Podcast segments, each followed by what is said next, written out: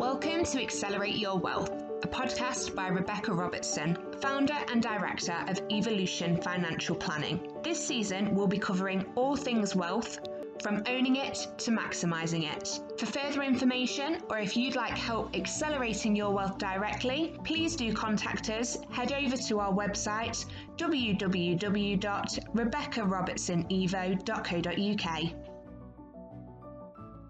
Hello and welcome. I'm Rebecca Robertson. I'm your host of the Money Mastery and Financial Planning for Women podcast show.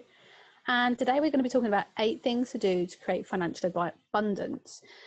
So, what's first on the list? The first thing I want to talk about is something called compound interest. So, compound interest is like this, everyone talks about it being this magic thing. and it's really not magic, it's, it's something that's been around for absolutely ages and it basically allows your money to grow that much quicker. So, if you have an investment, which could be a pension or an ISA of some description, it might be a, um, a bond, a, which is a tax wrapper kind of bond, um, or it might just be a general investment account. It means that when you earn interest on any returns, that is added to your account, and therefore the next year you're earning more interest on your interest. The more money you have in that pot, the more interest you can earn, and then the more interest you can earn the following year because it has that compound effect. So the main thing for number one is understand certain financial things that you might not have ever heard of or come across before. Or even if I've said that now and you still don't quite understand it, then go and have a Google of it. Go and you know come into my group and ask some questions. Understand what certain things are that are out there, which will allow you to create your financial wealth and financial abundance.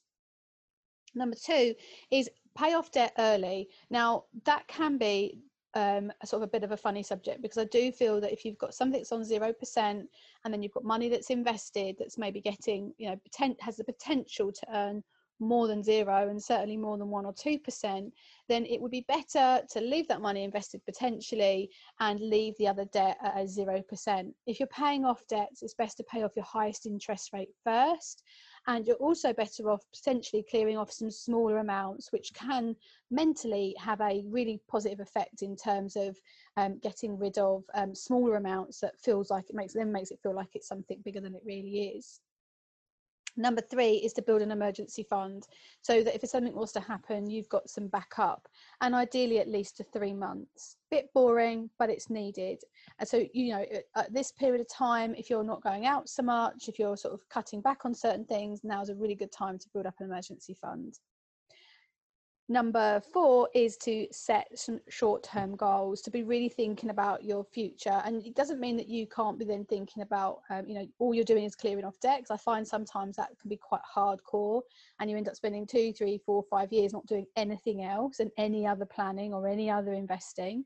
Um, sometimes it might be better off to pay those debts over a longer period because then you're either doing other things in the meantime, which with compound effects can actually have a more positive effect for your longer term future.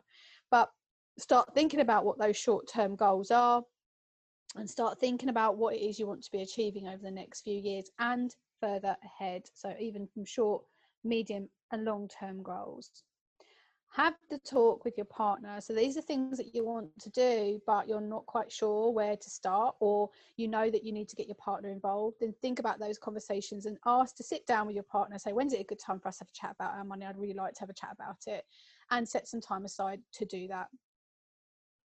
Um, what is on my list? Where did I get to? So one, we're two, three, four, and five. Okay, so we got three more to cover.